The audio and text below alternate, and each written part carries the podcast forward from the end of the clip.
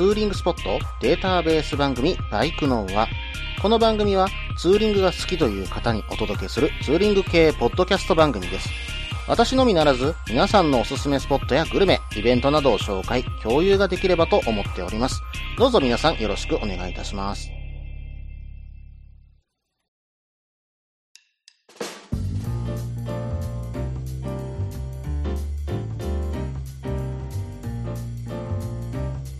はい、始まりました。バイクのは第121回ですね。お相手は忍者650に乗るタククロです。どうぞよろしくお願いいたします。えっ、とですね、ツイッターの方では書いたんですけども、ついに、ついに私の忍者650にですね、とあるものがつきました。何かというと、コミネさんのね、3D エアメッシュシートカバーということで、うん、実はね、私自身、シートの上に何かをつけるというのをね、ポリシーとしてね、やりたくないっていうのがね、えー思いとしてあったんですけども、まあ、この間ちょっとね、えロングツーリング行った時に、ハイシートでもね、まあ、前とはね、違う場所ですよ。前とは違う場所がね、どんどん痛くなってきちゃったんですよ。まあ、それでも1日500キロ走った時に、まあ、300キロぐらいかな、走ってきたら、うん、結構ね、痛くなる箇所が出てきちゃったんですね。まあ、お尻のあたりですけども。でも、前のお尻の痛い場所とは違ったんですよ。今回痛くなったところがですね、どうも、うんパンツの、まあまあ、あの、なんていうのかな、パンツの端っこ、うんちょうどあの、終わってるとこあるじゃないですか。そのあたりが、なんかね、こう、汗か何かで、こう、擦れて痛いみたいなね。うん、その汗とその生地と一緒になったところの、この湿った布が、こう、まあ、皮膚にね、触れて擦れて痛いみたいな感じの痛さが出てきちゃったんですよ。うん、これはどうしたもんかなここを、まあまあ、なんかまあ湿気てる。うん、まあまあ汗でね、お股の部分がまあまあ湿気てきてるから痛いんだろうな。まあ俗に言う股ずれと似たような症状になってるんだろうなっていうのが今回やっと分かったんですよ。で、これを解消するにはどうしたらいいんだろうどうやってシートを改造したらいいんだろうっていう風に考えたんですけど、これはシートの改造じゃどうしようもないよな。そこを乾燥させるには、こう、風を通過させるしかないし、っていう風にね、思ったわけです。うん、まあ、かといって、なんだろう、シースルー、メッシュのズボンなんて売ってるわけないですしね。メッシュのズボンなんて履いてたら変態ですからね。うん、まあ、ということで、どうにかそれができないか、まあ、外からでもなんとかね、まあ、風を当ててやればいいんじゃないかというところで探したら、まあ、小峰さんから出てましたよ。うん、小峰さんのね、3D エアメッシュシートカバーということでね、これをつけてみたらいいんじゃないか。しかも、まあまあ他にね、痺れて痛くなるところもこのふかふかなところでなんとかなるんじゃないのかなという思いでね、まあ買ってはみました。ただね、私の中のポリシー、これだけはつけないって思ってたうちの一つなんですよ。もう本当に何より見た目で、うん、この見た目だけがどうにもね、好きになれなかったんで、今まであえて買ってなかったんです。もう本当に最後にね、もうどうしようもないということで、一旦買ってみて、うまくいくようならまあつけてみようと。値段もね、意外と安いんでね。うん、まあ、小峰さん頑張ってくれてます。1000円台でね、売ってるんですよ。まあ、おかげで試すということもね、まあできるかと思って取り付けてみました。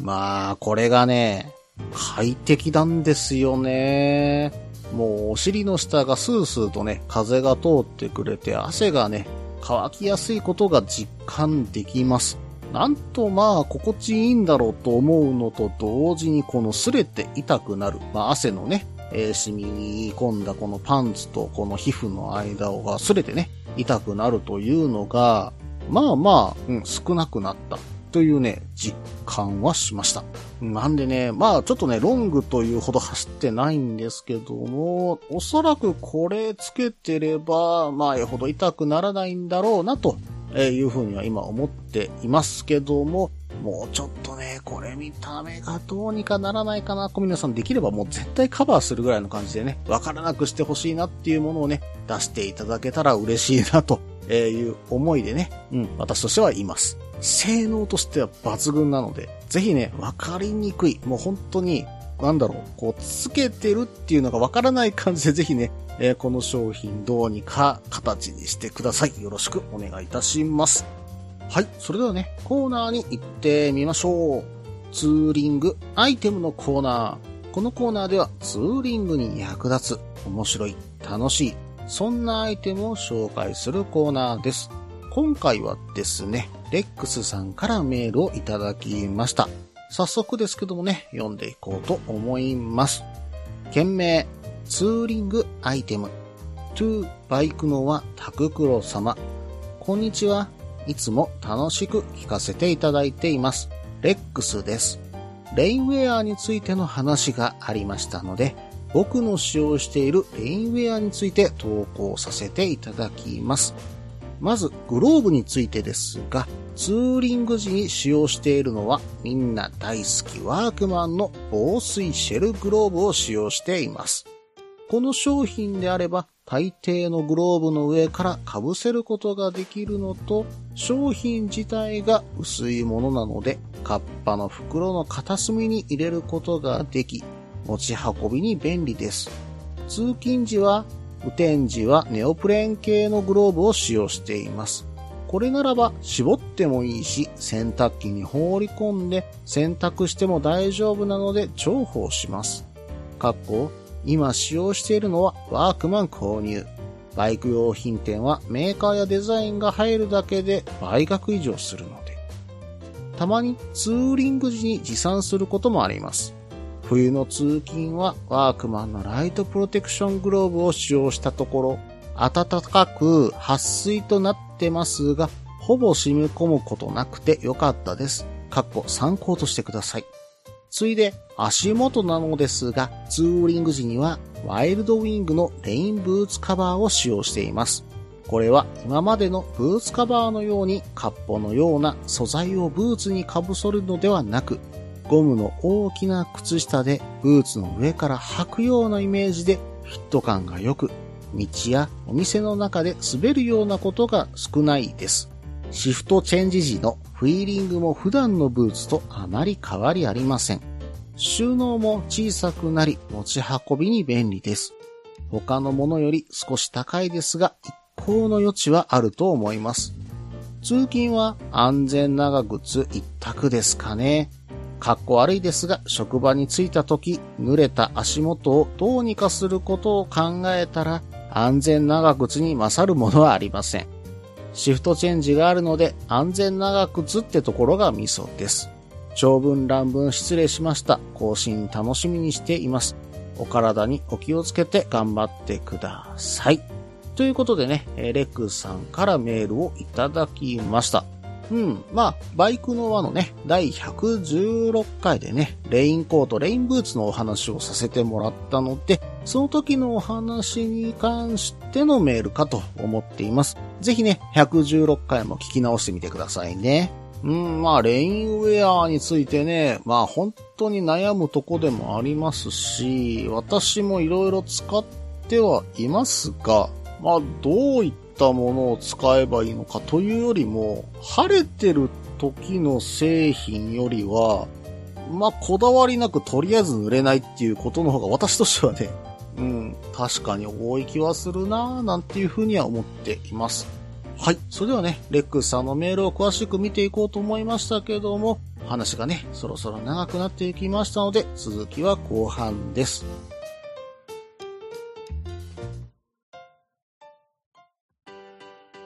落ち着いて聞いてください。あなた EBR 症候群です。だって、だってお前ハヤボルトじゃんってもう私、ビュエルっていうアメ車乗ってますけど。なんか、無理やりいいこと言おうとして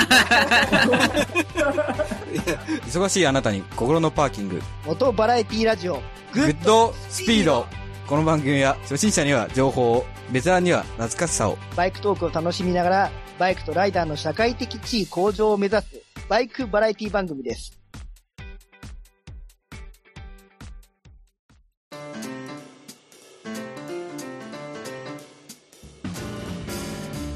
はい、それではね、後半です。後半はですね、レックスさんのメールをね、詳しく見ていこうと思います。まあ、最初にね、書いていたのは、まあ、レインウェアについてということで、えーその中にあったのが、防水シェルグローブ、ワークマンさんのね、えーものなんですけども、これどういったものかというと、結構ね、薄い生地、まあ、防水の生地を使って、インナーはね、メッシュインナーが採用されている感じです。で、少しね、サイズ感が大きめということなので、まあ、薄手のグローブなら上から被せれるかなまあ、ちょっとそれは厳しいかなといったようなサイズになっています。まあでもね、本当に薄いのでかさばらない。レックさんも書いてた通り、カッパの袋のね、片隅に入れておくこともできるということで、持ち運びにも非常にね、便利な商品かなと思います。はい、それでは次見ていきますよ。次に書かれていたのは通勤時はネオプレーン系のゴムグローブということですね。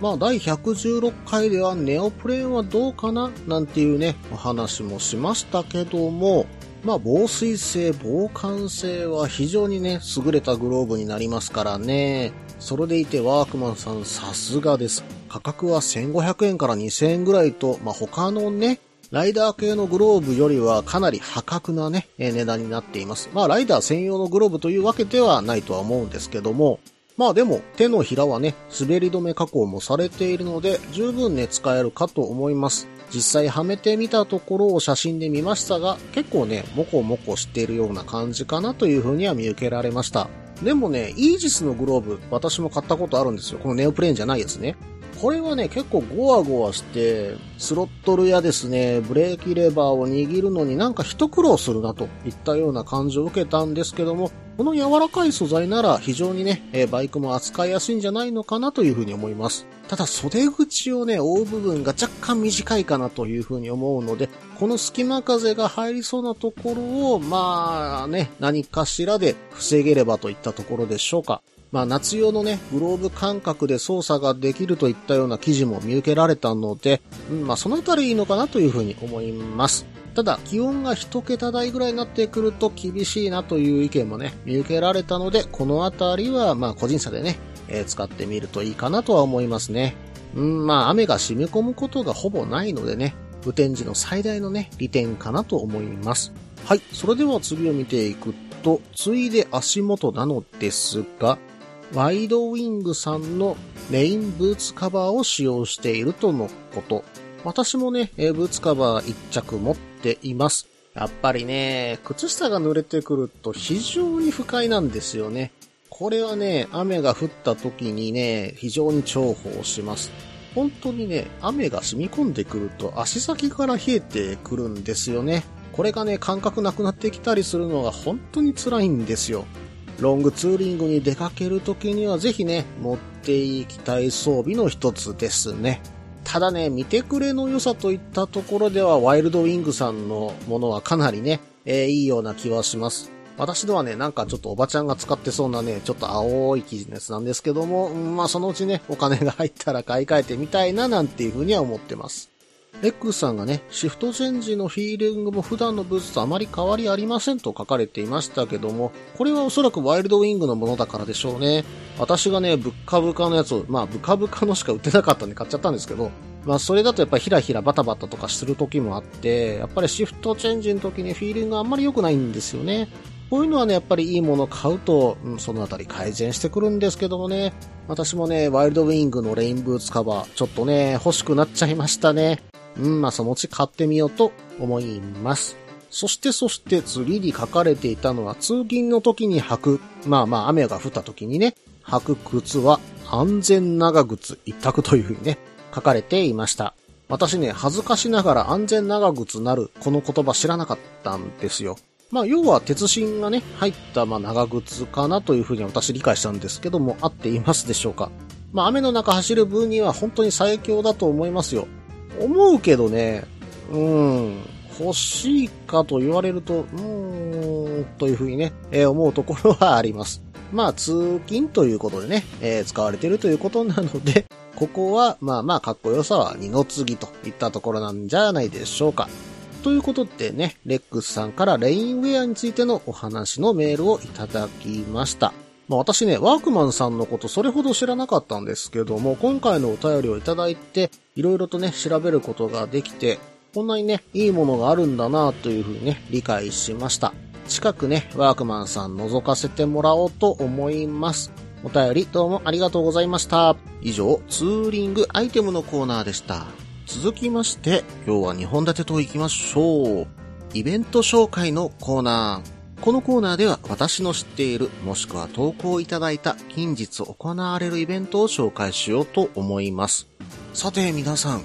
まあ2年間開催されていなかったモーターサイクルショーが来年やっと帰ってきます。大阪モーターサイクルショー、東京モーターサイクルショー、そして2020年開催予定であった名古屋モーターサイクルショーもね、えーこの度開催されるということで、来年は3カ所となります。いやー、待ちに待ちましたね。バイク系の最大のイベントといってもね、過言じゃないイベントですけども、うん、これが開催されることによってね、仲のいいね、えー仲間と集まったりだとか、新たなね、出会いがあったりだとか、本当にね、いろんなね、うん、なんて言うんだろう、出会いがあって楽しいひとときを過ごせる場所がね、帰ってくると言ってもいいんじゃないでしょうかね。まあ当然ね、新しいバイクも見たいし、イベンターの皆様ともね、久しぶりにお会いしたいし見てみたいと思うところもあります。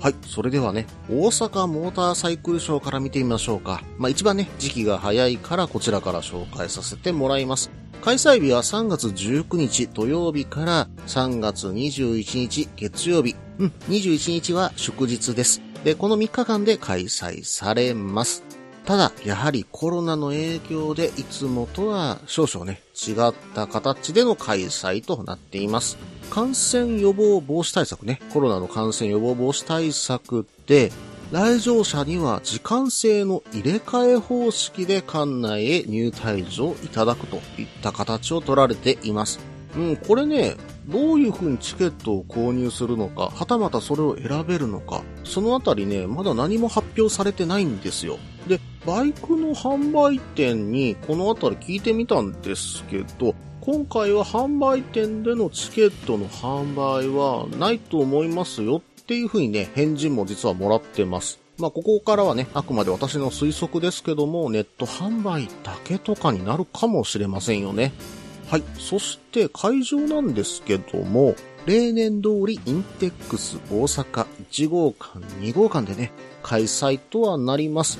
ただ、現在インテックス大阪の6号館、ここがですね、大阪コロナ大規模医療センター、療養センターが実は設置されてるんですが、これには塀を設けて6号館を分離して、動線が交わらないように対策が施されるということなんで、まあ1号館、2号館は正面ゲート側、6号館は、まあ裏手になるんですよ。なので、まあ全く封鎖しちゃうんじゃないのかなとは思います。なので今回の入り口はおそらく、まあ正面玄関のね、まあニュートラムの駅側からしか入れなくなるのではないのかなというふうにね、えー推測はします。となると、今まで通り臨時の駐輪場があった場所からだと、かなりね、大回りして入場しなくてはいけなくなるかと思います。まあこのあたりは皆さん我慢していきましょう。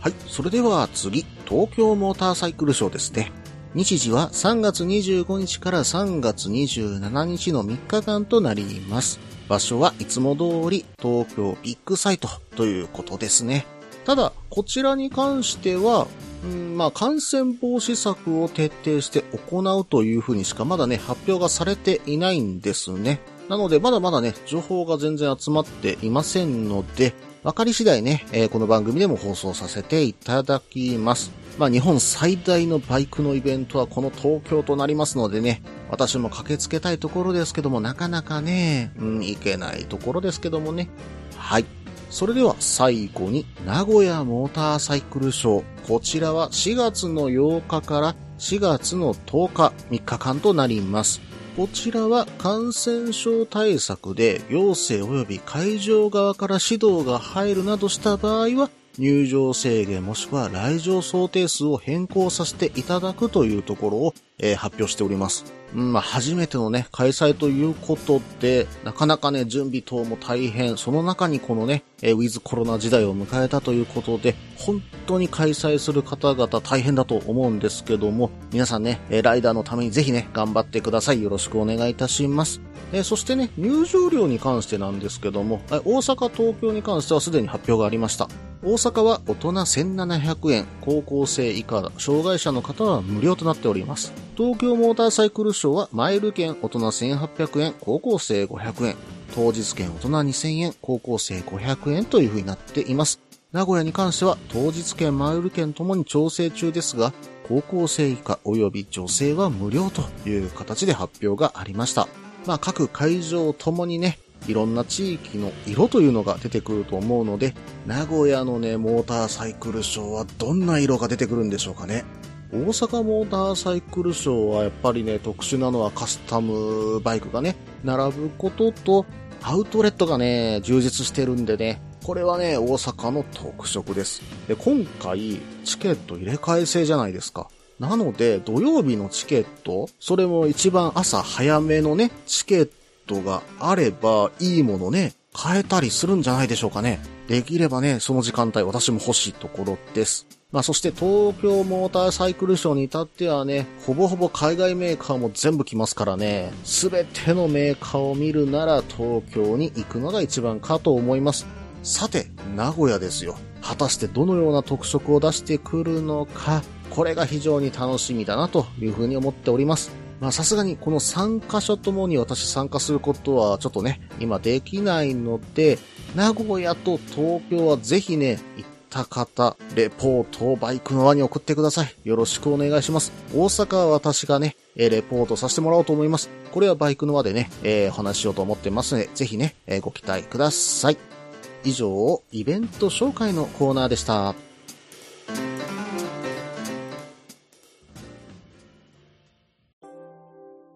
みんなでお話しできる行きつけのライダーズカフェ、ネットに作りませんか？バイク系雑談番組、アットみずき。この番組は、リスナーの皆さんにもコメントで参加していただく、インタラクティブ型バイク系雑談番組です。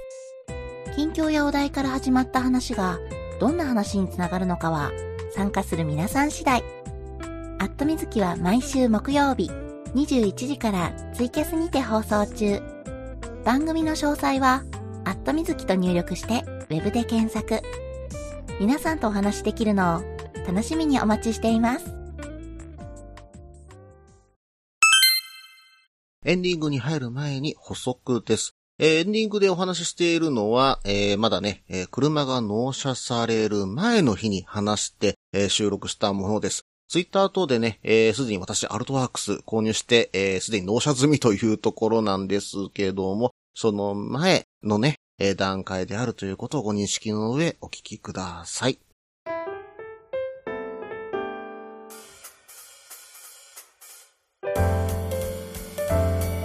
はい、それではね、エンディングです。エンディングはね、うん、まあちょっと以前にね、えー今探してもらっている車がありますよという話をさせてもらいましたけども、うん、まあまあね、えー今乗ってる車のクーラーが壊れ、なんとかね、新しい車が欲しい。できればワインディングの楽しい車でアルトワークスだったらいいなぁなんていう話もね、えー前回までさせてもらってたんですが、この度ね、車が見つかりました。ということで、契約をしてきましたし、実はもう現時点でね、その車の名義は私に変わっていて、あとお金のお支払いというかね、まだ見積もりが上がってきてないんですけど、だいたいこのぐらいの値段だろうということでね、えー聞いてはいるんですが、まあその値段以上にはならないということもね、えー聞いているので、うん、まあまあゴーサインを出して、えーまあ契約をさせてもらおうといったところなんです。まああの、知り合いのね、お店なので結構なーなーで、えー進んでいるところはあるんですけども、もう信用してもらってて、えー名義まで私の名前になっていると、えいった状況です。うん、まあ、車自体は10月の23日かな、ね、えー納車の予定という風になっていますけども、これが今楽しみでね、早く来ないかな、なんていう風に思っています。まあね、車種に関しては23日に、まあこの放送が23日を過ぎていたら申し訳ないんですけども、うん、まあその時何を買ったかはね、えー、公表しようかなと。まあツイッターの方で上げさせてもらおうかなとは思うんですが、ワインディングが楽しそうな車買っちゃいましたよ。うん。まあね、今バイクはね、晴れの日ぐらいしか乗ってないんですよ。あえて雨の日に出ることもないかなと思ってるんですが、この雨の日とかね、結構ね、なんだろう、なんかね、バイクに乗れないというのがあんまりね、楽しくないなと思ってる時もありましたし、まあまだね、私子供がちっちゃいので、できれば、まあね、子供をね、バイクの後ろに乗っけて走るというのはぜひやりたいところではあるんですけど、まだちょっとちっちゃいんでそこまでできない。であれば、子供も乗せてね、楽しめる車があってもいいのかなということで、まあ言ってしまえば、子守と一緒に、うん、まあまあ遊べるものを買ってしまったと言ったことになるのかもしれませんけどもね。うーん、まあでも、うん、多分来たら走り回るんだろうな。私本当にね、昔は大の車好きだったので、まあ走り回って遊ぶんだろうなっていうふうにはね、えー思ってはいます。まあ、ただね、その車の話をこのね、バイクの輪でするのは、あんまり違うんじゃないかなっていうふうに思ってるところもあるので、まあ、できれば、その車が来た時にはドライブ系チャンネルのポッドキャストを立ち上げてもいいのかななんていうね、えー構想も実は私の頭の中であるんですよ。まあお前バイクのはそんな更新してるのにそっちできるのかよ。うん、そんなことできねえだろっていうふうにね、思われるかもしれないんですけども。まあまあ、でもね、編集なしで出せて10分から15分ぐらいのものであれば、まあ今よりは更新頻度上がるのかななんていうふうに思っているところもあるんですけどもね。まあでもそれが受け入れられるかどうかは別としてですけどもね。まあそんなこんなで車を買うだけじゃなくていろんなまあ周りのことを変えていくこともできるんじゃないかなと思っている今日この頃のタククロでした。この番組では皆さんからのメールを募集しています。ツーリングスポット紹介のコーナーではおすすめのスポット、穴場のスポット、自分しかいないけど自分が好きなスポット、自分じゃいけないけど良さそうなスポットを教えてください。また、イベント紹介のコーナー、ツーリングアイテムのコーナー、ツーリングトラブルのコーナー、ツーリングルートのコーナー、温かいお便りも待っています。できる限りご紹介させていただきます。メールはブログの方にメールフォームを設置しています。もしくはツイッターで直接メッセージいただいても構いません。ツイッターはタククロで検索していただければ忍者の画像でわかるかと思います。ではお便りお待ちしておりますと同時に今回バイクのは第121回ですね。これにて終了となります。バイカーズイントラストさんでのステッカー販売、まだまだ継続しております。ぜひね、皆さんご購入ください。店員さんにね、お声掛けしていただければ、ステッカー、バイクの輪のね、ステッカーありますかって聞いてくれれば、うん、すぐに出てきますので、えーぜひね、えーご購入いただけたらと思います。それでは、失礼いたします。